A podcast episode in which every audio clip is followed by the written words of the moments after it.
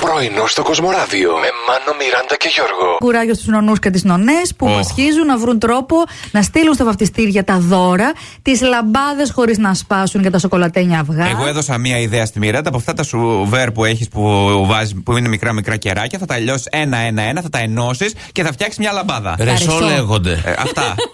Θα βάλω και σουβέρ μέσα, δεν πειράζει. Τι λες ό,τι σου βέρ τώρα και δεν πειράζει. Λες και το βαπτιστήρι θα πάρει λαμπάδα.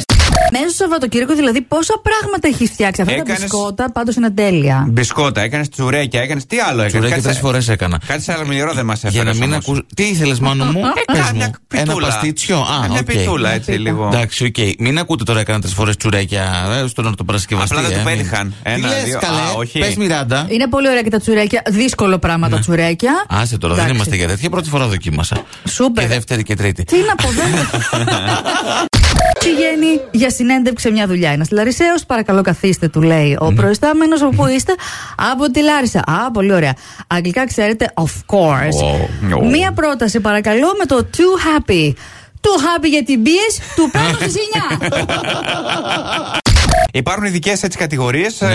ε, όχι virtual reality, ναι. επαυξημένης πραγματικότητας λέγονται στα ελληνικά, που σας δίνει τη δυνατότητα να κάνετε διάφορα. Να εμφανίσετε έναν δεινόσαυρο μέσα στο δωμάτιό σας, ας πούμε. Πολύ χρήσιμο.